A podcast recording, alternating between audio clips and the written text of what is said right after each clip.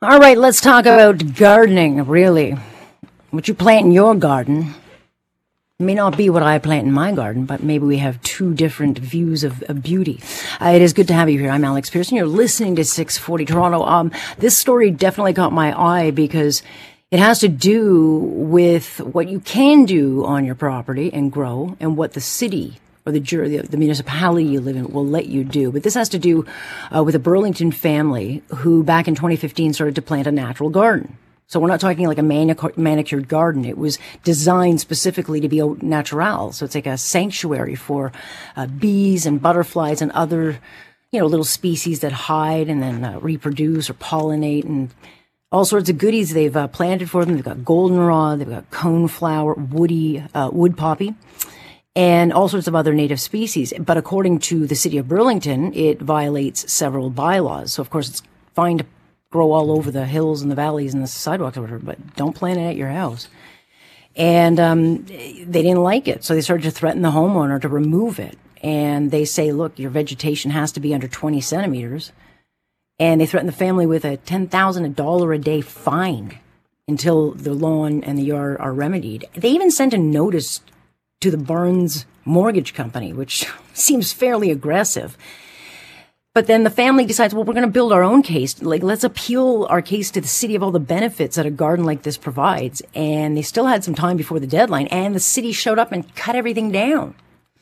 Let me talk to both Karen Barnes and Julia Barnes of Burlington, mom and daughter team. Thank you so much for joining us, ladies.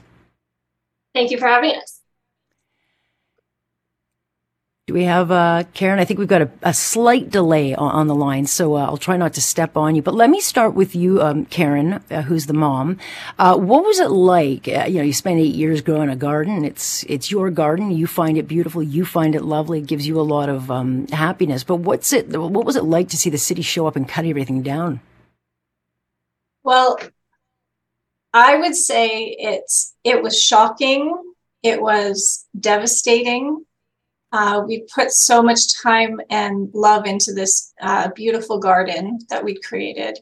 And the city uh, just recklessly cut it down. It made me feel not just sad, but like almost like a, a, an extreme grief. Like you just can't can't almost put it into words. Uh, we were begging them not to, as they just kept going. Um, wow. Yeah, I would think it, it's horrible, and of course they're not going to listen to you. But Julia, um, you know, you you realize that this is gardens going. The city says you broke the rules, but did they not have an issue? And did they ever raise any issues with with your family uh, in the eight years before they they arrived? They did, yeah. It's really been an eight year war over our garden, and every year, almost every year, we've gotten notices, and some years the city has backed down and said oh no, you do have a naturalized area. One year they showed up, they were going to cut it. We called the police, and the police told them to leave, that they would be trespassing if they entered our property. Um, but they've done a lot of sneaky things in the meantime, and they've continuously been changing the bylaw. Seems like to try to um, exclude our type of naturalization, right? The naturalization definition used to be a lot more inclusive of different types of restoration, and uh, they just keep kind of uh, uh, narrowing it. And and um, I mean, but ultimately, I think our garden still does fit the definition of naturalization, and the issue really is that the city continuously mischaracterizes it as a lawn, as something that needs to be mown to less than 20 centimeters um, to fit the lawn definition. And it's this failure to recognize it as naturalized. They did once, but mostly they've been failing to recognize it as naturalized. Um, and it seemed to be purely based on aesthetics. They they don't like it, and they seem to think that if you live in a suburb, if you live on a street where your neighbors have uh, mowed lawns that kind of look like golf courses, which are really ecological deserts, um, it's really just this enforcement of conformity. Like you have to be just like everybody else, um, which we obviously don't agree with. Did they, um, Karen, uh, give you a chance to, to change it? And, and was it a neighbor driven, um, you know, complaint situation that, that, uh, started to build? Or was this the city didn't like it? They just wanted to get rid of it? Yeah, that's essentially what it is. Uh, the city doesn't like it, uh, and the city uh, has just enforced their uh, their aesthetic and their um, their choice is um, is is not our choice. It's not a choice to be um, help butterflies. It's not a choice to help uh, biodiversity, to help the climate crisis. These are all things that we value and that we want to um, do our part for. And we tried to meet with the city to figure out what what why was it not a naturalized area? What could we do to make it a naturalized area? But the person that they sent to speak with us um, would not give any specific details on what we could do to make it a naturalized area according to their definition. He was very vague and he just called, kept calling it unkempt and, uh, you know, kind of waving his hands around. He said he wasn't a weed expert and really would not give us any specific uh, details on what we could do. So, I, yeah, they're not really helping us. No, we haven't. We haven't had a um, any clarity on that.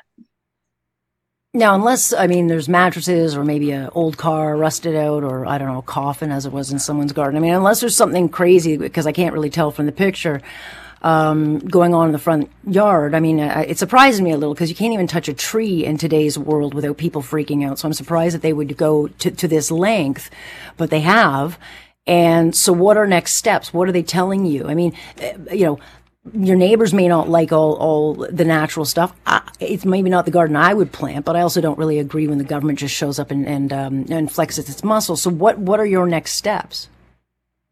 The city has not communicated with us at all since they came and destroyed our natural garden. Um, so we really don't know what's happening there. But our our next steps, we have a lawyer, and we're going to try to make sure that this doesn't happen again to us or anybody else because it has happened before. I mean, the city of Toronto, I mean, has dealt with these cases. I think in the Wychwood area, um, you know, they had told a couple who spent about five grand uh, maintaining their natural garden uh, that they had to deal with it, and this this you know turned into a pretty big fight. But you, you look at this as a charter challenge.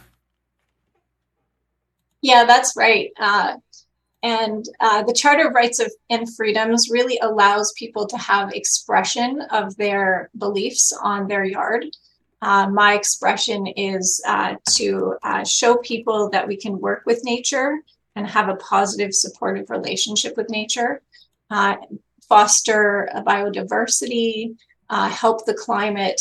They're all environmental values that really Canadians stand by 100%. We all know we're in a climate crisis. The fires tell us that, the floods tell us that. We're, nobody's in denial of that anymore and anything that people can do on their own front and backyards is going to help the climate. Certainly, the deep rooted plants that uh, put their uh, roots deep in the earth uh, are very much different than the shallow um, uh, plants. Uh, and so they're going to do a better job for sequestering carbon and, uh, and allow for um, nature to come back.